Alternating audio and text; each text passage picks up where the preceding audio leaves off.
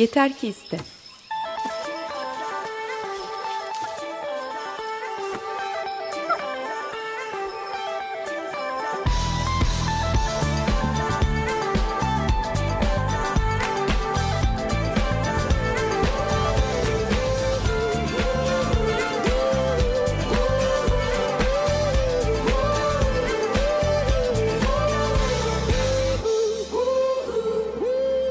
Hazırlayan ve sunanlar Alper Dalkmaç ve Elena Polyakova.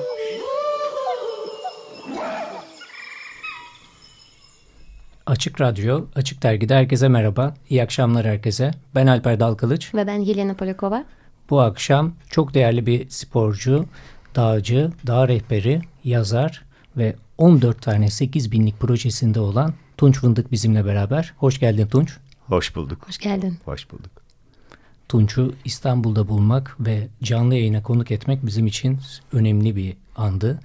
Ee, Büyük şansımız var. Evet, Böyle kesinlikle. değil. Kesinlikle. Elana sen mi sormak istersin yoksa Tunç'a e, nedir bu 14 tane 8 bin? Herkes bu soruyu soruyor ama e, böyle başlayalım. Evet dünyada 14 tane 8 bin metre irtifaya aşan dağ var. Bunların hepsi Himalaya e, dağları silsilesinde Pakistan, Çin ve Nepal'de. E, ve bunların hepsine tırmanmak aslında bir tür dünya rekoru gibi bir şey dağcılıkta. Hani yüksek irtifa dağcılığı için önemli bir başarı.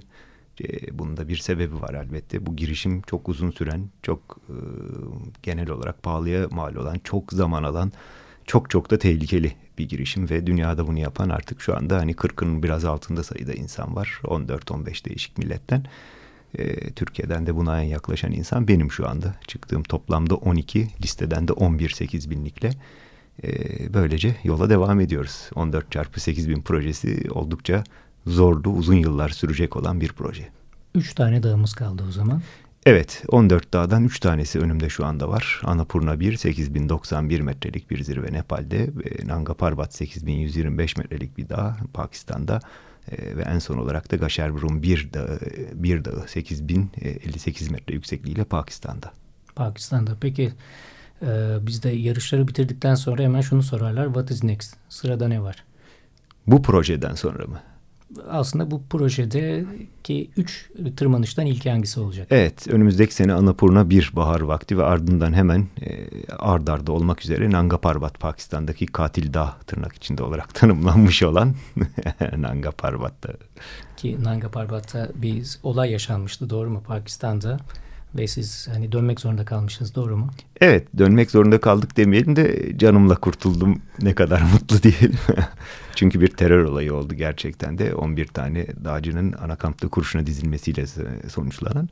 E, ben o sırada Nanga Parbat'ta ana kamptan 2 kilometre yüksekte ikinci kamptaydım. O geceyi orada geçiriyorduk. Tabii geç haberimiz oldu bundan ama e, çok şanslıyız. Çünkü ben ve oradaki arkadaşlarım canımızla kurtulduk. Aslında doğa bildiğimiz kadar tehlikeli değil. Ee, şöyle ki dağların ve doğanın tabii ya hepsinin ayrı kendine has tehlikeleri var. Ancak e, hani dağın tehlikelerini beklersiniz. Nanga Parbat gibi bir dağın ya da Kaki gibi bir dağın e, çığları vardır, fırtınası vardır, taş düşer işte ne bileyim buzul çatlakları vardır, teknik tırmanış sorunları vardır, dik kayada ve buzda binlerce tırmanış, metre tırmanış. E, fakat bir terör saldırısını tabii ki e, bunların arasında bekliyor olmuyorsunuz. Ama genelde şöyle bir durum da vardır. Dağlar sizi hep en beklemediğiniz yerden vurur. İnsanlardan, doğadan daha tehlikeli bir şey de böyle anladım ben. Peki Tunç böyle e, nasıl başladın dağcılığa? Ee, şöyle Nereden ki, başladı? Evet e, ya şöyle diyebiliriz tabii ben en başta küçükken filan dağcı olacağım bilmem işte dağlara çıkayım filan gibi hiçbir derdim yoktu açıkçası. Ama doğada olmayı, kamp yapmayı, araziye kaçmayı çok seviyordum. Arazi yani beni kendimi kendim gibi hissettiriyordu. O zaman bunu bilmiyordum elbette ama bu en başta bir kaçıştı. Ortaokuldan bahsediyoruz. O zaman işte izcilik, kampçılık, arkadaşlarla kafa kampı, işte sırtımızda kötü kötü asker çantaları, brandadan bez çadırlarla arazide kamp, kışın titreye titreye, üşüyerek ateş başında oturmaya çalışma gibi şeyler vardı küçükken, çok küçük yıllarda. Ama ondan sonra tabii üniversiteye gelince, üniversite yıllarında Bilkent Üniversitesi'nin Dağcılık Kulübü'nde biraz daha dağcılığa benzer bir formatta bir şeyler yapmaya başladık. Bu esnada Türkiye Dağcılık Federasyonu'nun da faaliyetlerine katılmaya başladık. Biz oradaki bütün kulüp arkadaşları ki buna Nasuh da dahil Nasuh Mahruki. Nasuh benim oradan arkadaşımdır zaten. Dost kulübünden Bilkent'ten. E, ve ardından da tabii 2000'li yıllara geldiğimizde e, milli sporculuk boyutundaydım zaten ondan bir süre evvel daha. E, hani ben ve benim gibi değişik ekip arkadaşlarımla Türkiye'yi dağlarda yabancı yurt dışı dağlarında temsil ettik ve daha sonra da profesyonel boyuta ilk Everest tırmanışımdan sonra geçmeye karar verdim. Çünkü baktım ki bu iş bana hitap ediyor ve bunu yapmak istiyorum. Zaten bunu yapmak istiyordum ama buna profesyonel bir boyut nasıl katabilirim diye düşünüp o hale getirdim. Everest'te iki kez tırmandın doğru mu? Doğru. Evet iki değişik rotadan Tibet ve e, Nepal tarafından. Peki 14 tane 8 binlik bittikten sonra hı hı. sırada ne olacak? Tırmanmaya devam edeceğiz. 8 binliklerin bitip bitmemesinin hep söylediğim şey budur. Çok önemi yok. Yani bugün ben 12 tane toplam 8 binliğe çıktım ve yarın canım istemiyor. Bunu yapmayacağım artık daha fazla diyebilirim. Bu şansa sahibim ama demem. Çünkü 8 binlik dağlar çok hoşuma gidiyor ve orada olmak bana esenlik veriyor. Gerçekten orada kendimi iyi hissediyorum irtifada. Hani birçok dağa çıkabilirsin. Binlerce dağın zirvesine birçok duvara şuraya buraya çıkabilirsin ama 8 bin metrenin üzerindeki bir dağın zirvesinde güzel bir zirve günü gibi hiçbir şey yoktur dünyada gerçekten. Ya aslında e, Alper de uzun yıllardır dağcılık yapıyor. Ben hiç yapmadım. Daha çok koşuyorum dağlarda. Ya beni e, her zaman aynı bir, bir yandan çıkıyor bir taraftan çok korkutuyor çünkü yüksek korkum var. Bir de Alper e, Alper'le e, evlendikten sonra ben de Everest'e gitmek istiyorum söylemeye başladı. ben de Everest'i araştırmaya başladım. Evet. Yo, zaten e, e, araştırmaya başladım derken hikayeler, insanların evet. günlükleri okumaya başladım. Hakikaten müthiş bir şey. İnsanlar inanılmaz bir şey yaşıyorlar orada. Ya biraz o duygulardan bahsedebilir misin? Çünkü e, yani sana sormak çok komik gelir tabii ki korkmuyorsun ama işte böyle benim gibi yükseklikten korkan insanlar belki bir şey tavsiye edebilirsin. E, ya bunun için Everest'e kadar gitmeye gerek yok aslında bakarsan. Hani yavaş yavaş. Birçok dağ var. Hani gerçekten Everest dünyadaki en zor dağ da değil sonuç olarak. E, tırmanış ve dağcılık e, bir noktada birbirleriyle çok bağlantılı olmakla birlikte aynı şeyler de değil. Hani sadece kaya tırmanabilirsin ya da sadece donmuş şelale tırmanabilirsin veyahut sadece yüksek dağlara da gidebilirsin. Ama dağcılık dediğin disiplin aslında e, hani benim açımdan baktığında kayada ve buzda tırmanıştan ibaret. Yani e, hepsinin en temelinde teknik tırmanış yatıyor bütün bu e, yapılan işlerin. E, ve tabii hani yüksek dağların kendine has e, hissiyatı vardır. Çok dayanıklı olman gerekiyor çünkü mental açıdan seni tüketen bir ortamdır yüksek dağcılık. E, evinden uzakta kalıyorsun. Birçok insan için iki ay, üç ay boyunca evinden uzakta çok kötü koşullarda orduya hayatı yaşayarak aç, susuz, yarı aç, yarı susuz diyelim, uykusuz, devamlı stres altındaki stresi çok büyük oluyor. Ve tabii yükseklik denilen farklı bambaşka bir ortamda hipoksik oksijenin ve basıncın çok az olduğu bir ortamda e, yapılan e, bir tırmanış çok büyük bir işkenceye dönüşebiliyor ve insanlar lanet olsun deyip evlerine dönebiliyor. Bunu da gördüm çok. Ama e, hani dediğim gibi çok büyük esenlik veren bir şey bu bana. Hani orada olmak, güneşin doğuşunu görmek, gerçekten hani oranın ritmine uymak, e, güneşin batışını görmek, gece yıldızları görmek, dağın soğuğunu, dağın sıcağını hissetmek, dağla bir ve bütün olmak en önemli şeylerden bir tanesi. Peki e, şunu da soracağım. Hani mental olarak hazırlık çok önemli gerçekten. Hani biz ultra maratonlarda da neler yapıyoruz, neler ediyoruz devamlı anlatmak için çabalıyoruz. Ama diğer taraftan şu var. Hani dağın antrenmanı da dağda olur deniyor. Hani evet. böyle bir söz var. Ben diyorum Tabii. ki bunu bunu yapabilen Tunç Fındık var. Hani onun dışında günlük şehir yaşamında çalışan, e, hayatını o şekilde kazanan insanlar da dağa gitmek istiyorlarsa hani ne yapabilirler? Veya Tunç Fındık şehir yaşamında neler yapıyor? Çok 3-4 değişik soruyu şimdi bir arada sordun Alper'cim. Evet. Dolayısıyla yavaş yavaş e, devam edelim cevap vermeye. E, ya tabii dağlara gideceksen mutlaka antrenman yapman gerek. İstersen hani bizim hafta sonu savaşçısı olan da çok arkadaşımız var tırnak içinde hafta sonu savaşçısı. Ama çok iyi tırmancılar, iyi antrenman yapıyorlar. E, kendilerini bu işe vermiş durumdalar. E, bunu yapman da mümkün. İlla ki sadece dağlarda yaşayacağım demek zorunda değilsin yani bu işi yapmak için. Ama ki şöyle 8 bin metrelik dağlara gidiyorsan bunun antrenmanı da 6 bin ve 7 bin metrede olur. Ve en iyi şekilde hani bunu e, hani ne diyelim e, dağın antrenmanı dağda olur. Çok doğru bir şey. E, herkesin hani herkese uyacak bir antrenman tarzı yok. Herkes kendi tarzına yapacağı işe kendi vücuduna göre çok değişik antrenman türleri yapabilir ve tabii mental antrenman son derece önemli ama yani bu da yine kişiden kişiye değişen bir şey çünkü hiçbir insan aynı değil. Herkesin dağdan e, dağda yaşadığı, düşündüğü, e, ne diyelim e, çektiği çile farklıdır. Dolayısıyla hani herkesin yapması gereken ve düşünmesi gereken, kendini adapte etmesi gereken süreç de farklı olacaktır. Peki hayatında hiç böyle bir şey oldu mu tırmanış esnasında? Ya artık çok zorlandım, yeter geri dönüyorum. Ya olsa da e, dönüm noktası ne oldu? Nasıl devam edebildim? Çok kötü şeyler yaşayabilirsin ama bunu dediğin anda zaten öyle öyle ölme ihtimalin çok yüksek oluyor. Dolayısıyla dememen gereken bir şey. Bugüne kadar hiç demediğimi söyleyebilirim. Ee, bir daha yapmayacağım artık burada ne işim var asla söylememen gereken bir şey. Never say never. Çok doğru ama biz bize çok çok çok Biz koşuda defalarca söylüyoruz. Ama yine durmuyoruz, devam ediyoruz. Tabii. Ama 5 dakika, bizimki 5 dakika sürüyor. Finish çizgisini geçtikten sonra artık ya bir sonraki yarış ne zaman, nereye gideceğiz, ne yapacağız? Yani... Şimdi tabii dağcılıkta da şöyle bir şey var. Sonuçta e, fiziki ve ruhi sınırlarını çok zorluyorsun. Birçok tırmanış var ki bu sınırları gerçekten hani aşırı soğuğuyla, aşırı zorluğuyla e, birçok unsurla gerçekten bu sınırı e, zorlayan noktalara getiriyor. Fakat e, buna dayanmak, esas olan zaten bunu daya, buna dayanmak. Zirveye çıkmak değil sadece. E, yani dağcılığın değeri orada yapılan iş. İlla zirveye çıkmak değildir. Değil.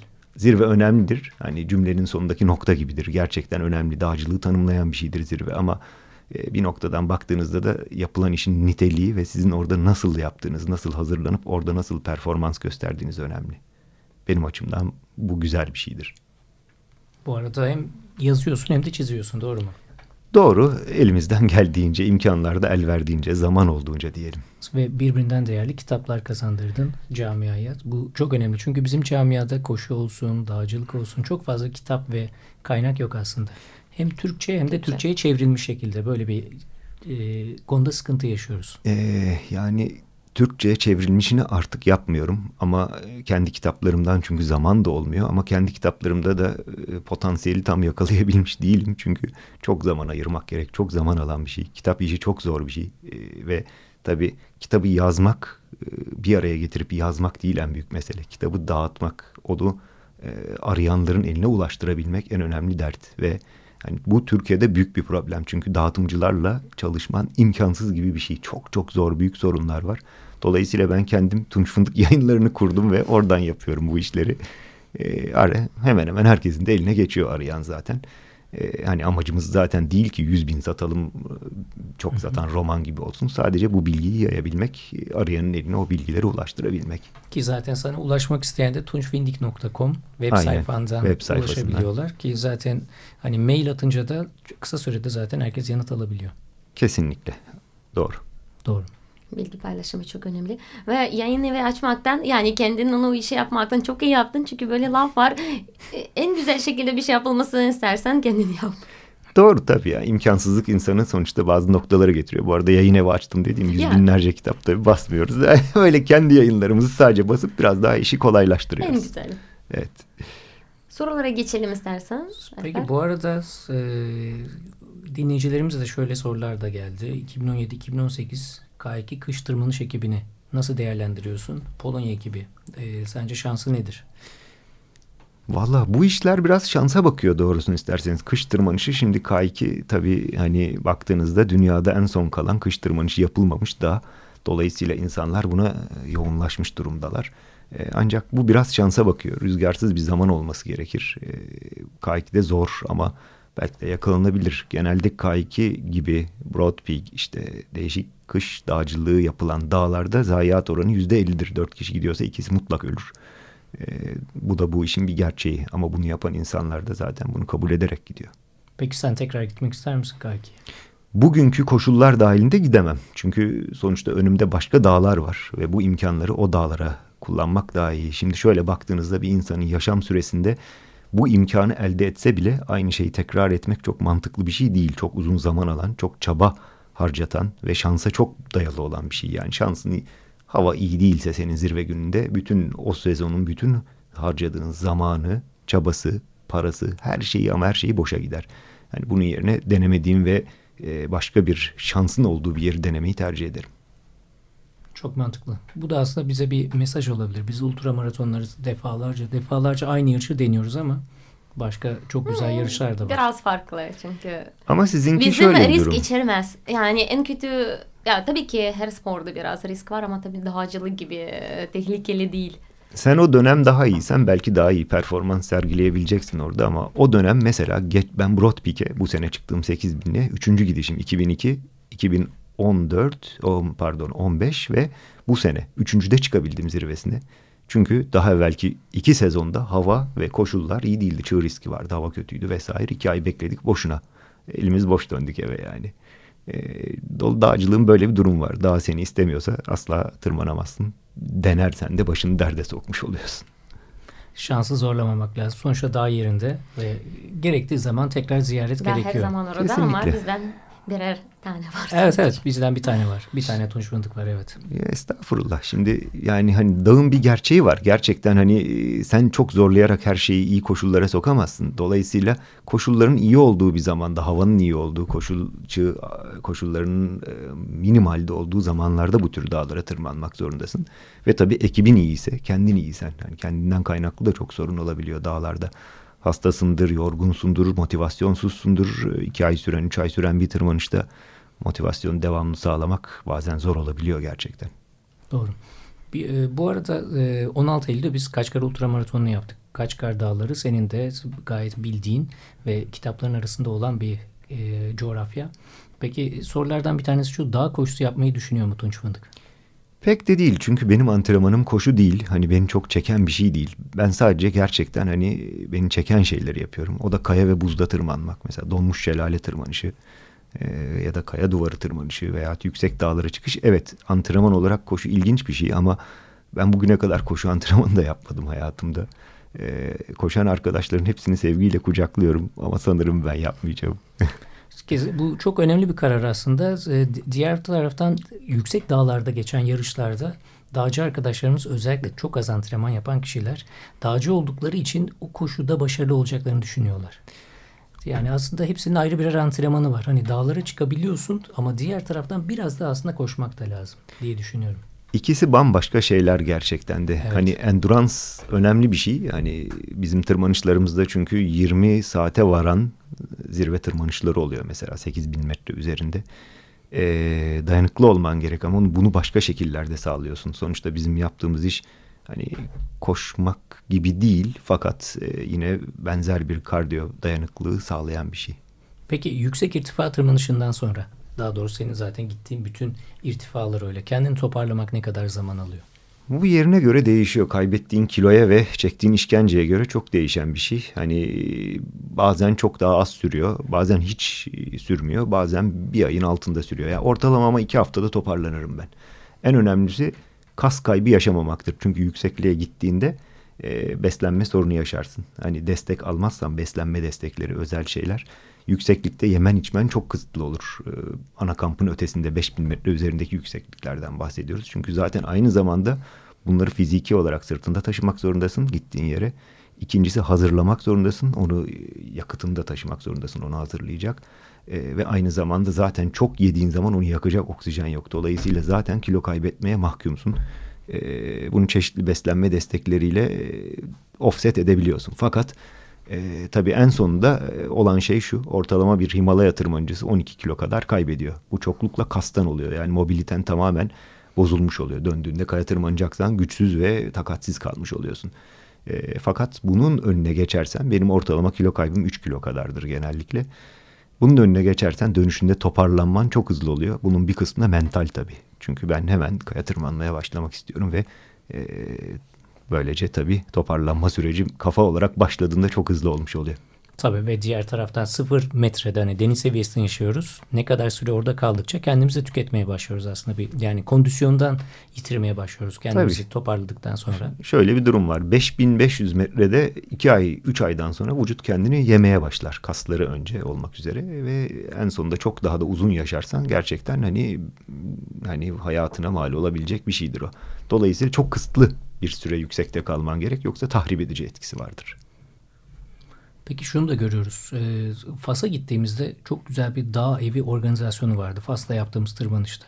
Türkiye'de neden bu, bu tarz dağ evlerine veya bu tarz organizasyonlara rastlamıyoruz? Hani rehberler o kadar çok imkanı sağlıyorlar ki hani gittiğimiz zaman neredeyse hani biz o konforu aramıyoruz ama çarşafına kadar veriyorlar. Dağ yani, evleri Türkiye'de yok neredeyse değil mi? Yani... Pek de yok hayır. Bizim gerçekten hani dağlarımızda dağ evi e, pek yok. Yani Şöyle ki Alplerde mesela den vurursak e, Alplerde yapılan dağcılık dağ evine sahip olmak zorunda. Çünkü Alplerde e, bir hafta sonunda milyonlarca kişi dağlara gidiyor. Dağ evi yapmazsanız herkes kamp kuracak, herkes çöpünü bırakacak, herkes tuvaletini bırakacak ve çok büyük kirlilik olacak. 1960'lardan 50'lerden sonra hani bayağı bir kural regülasyonlar getirildi bu konuda. Artık mesela Mont Blanc bölgesine gittiğinde dağda çadır kurmak belli yerler, çok kısıtlı yerler dışında yasaktır. Dağ evini kullanman gerekir. Tabii o da pahalı, rezervasyonu bilmem nesi şuzu busu. Ee, ama sonuçta çok e, hani fazla sayıda insanın gidip çok büyük kirliliğe yol açabileceği yerlerden bahsediyoruz. Bizim dağlarımızda hala birçok yere bırakın hani gidilmesini insan ayağı değmiyor. İşte ne bileyim e, vadiler hala bomboş yani. O yüzden çok da e, imkan yok hala. Beri yandan da olmaması iyi çünkü Alplerde gerçekten el değmemiş hiçbir yer yoktur. Bizim dağlarımızda hala el değmemiş çok fazla miktarda yer var. Bu bir avantajdır. Çok doğru.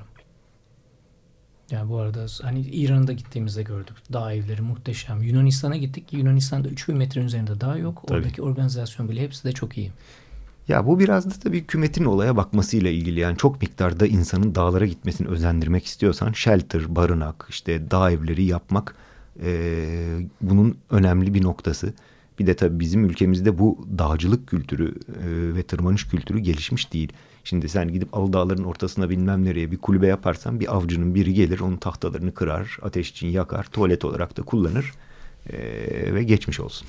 ya çocukluğundan biri e, alıştırmak lazım. Çünkü gidiyoruz e, işte yarışlara gittiğimiz zaman küçücük çocuklar yürüyorlar sabah gece hiç fark etmiyor. İşte umuyorum ki Türkiye'de bir gün daha çok dağlarda dolaşan ve dağcılık yapan olacak. Dağcılık kültürü farklı bir olay hakikaten. Hani o Avrupa'da 300 senedir 400 senedir olan bir olay. Yani bizde yer alması ancak toplumun biraz daha popüler kültürüne bunun sirayet etmesiyle gerçekleştirecektir.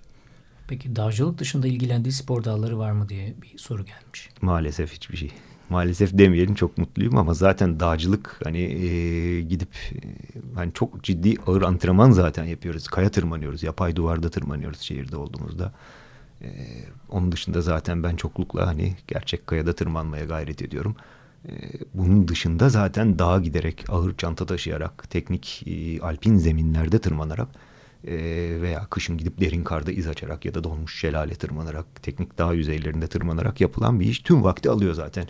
3-4 değişik çeşit antrenmandan bahsediyoruz burada. Ama başka sporla da ilgilenmiyorum. Ve önemli bir fedakarlık hani kendi yatağından çok daha çok uyku tulumunda e, ve mat üzerinde ve çadırda muhtemelen Tabii. Bir, senelik bir yaşam geçiyor. Ne Doğru diyelim mu? yataksız yorgansız geçen ömrüm mü derler. Öyle derler değil mi? Peki peki. Ee, sorulardan biri Tunç Bey'in tek işi dağcılık mıdır yoksa hobisi mi? E, hobi boyutunda olan bir şey olmadığı aşikar. Yaşam tarzı haline gelmiş. Artık yaşamım ve yaptığım tek şey o diyebiliriz. E, başka bir şey yapmıyorum. Başka bir şeyle de ilgilenmiyorum zaten. Yani sabah kalkınca bunu düşünüp öğlen vaktinde bunu düşünüp akşama da bunu düşünüyorum gerçekten de. Acayip bir mental hazırlık. Peki dağcılığı başlamak isteyenler e, belki annesi babası da düşünüyor, e, anneler babalar düşünüyorlar. Ben de çocuğu başlatayım. Ne tavsiye edersin? Şöyle bir şey hani var. Küçük yaşlardan biri nasıl e, bu aşk böyle aşabilirler böyle daha aşkı? Çok küçük yaşta dağcılığa başlamak falan e, gerekli değil ama tırmanışı sevdirmek önemli olan. Belki de bir yapay duvarda kaya tırmanışıyla tanıştırarak çocuğa bu e, ne diyelim sporu e, anlatmak, sevdirmek. Çünkü çocukların çok yüksek bir enerjisi var gerçekten.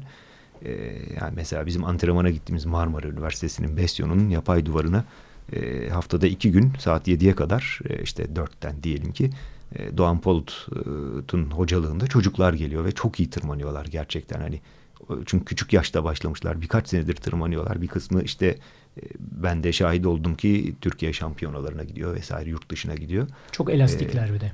De korkusu yok çocukların değil mi? Korkusu hem motiveler hem korkuları yok. Bir de yani enerjilerini yönlendirecekleri yön oluyor. Bu benim bence çok önemli bir çocuk için yani. Hani çocuğun enerjisi fazla yüksek çünkü. Ee, her konuda faydalı olabilecek, değişik bir iç disiplin sağlayabilecek bir mevzudur bu. Biz Şamon'da denk gelmiştik. Ee, bir doğa sporları malzeme satan yerde baton aldık. Ee, kasaya götürdüğümüzde dediler ki 3 yaşında çocuk batonu. Yani Türkiye'de kendimize uygun tulum bulamazken yurt evet. dışında 3 yaşında çocuk için adamlar baton yapmışlar. Hani ne kadar önem veriyorlar. Ee, Tabii. Hani yakayı iliklemek lazım. Hani saygıyla eğilmek lazım. Başka bir şey diyemiyorum. Yine aynı şeye denk geliyoruz tabii. Dağ ve dağcılık ve tırmanış kültürü. Kültür. Evet hep aynı şekilde çok doğru. Peki başka sorular var mı arasında? Başka soru? Başka soru var mı? Ee, benim burada ne işim var dediği bir an hiçbir zaman olmadı zaten. Bunun cevabını da aldık. Net. Net. Ya, arkadaşlar da bir şey sormak isterlerse Tunç'a Kesinlikle. yazsınlar.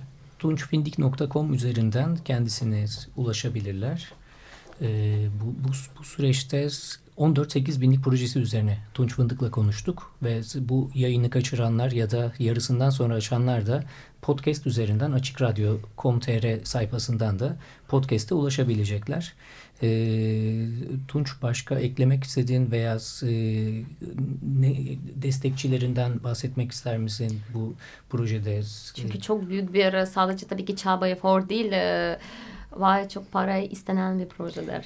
Ya tabii yani sonuçta beni destekleyenler, sponsorlarım olmasaydı bu iş çok çok daha zor olurdu. Ee, huzurunuzda hepsine çok çok teşekkür ediyorum. Bu akşam burada olup da bu hoş sohbeti sağlayan siz Alper ve Elena'ya da çok teşekkür ediyorum. Bir arada olmak güzeldi. Biz teşekkür ederiz. Biz çok teşekkür ederiz. Evet buradan bizi dinleyen herkese çok teşekkürlerimizi sunuyoruz. Umuyoruz ki proje bittikten sonra tekrar e, hep beraber geliyor olacağız. ve İnşallah bu başarıyı evet. kutlar. Kesinlikle evet. Tunç adımlamaya, tırmanmaya devam edecek. Bizler için çok güzel haberlerle geri dönecek tekrar. Kendisine başarılar diliyoruz. Çok teşekkür Bol ediyorum. Şans. İyi akşamlar. İyi akşamlar. İyi akşamlar. Yeter ki iste.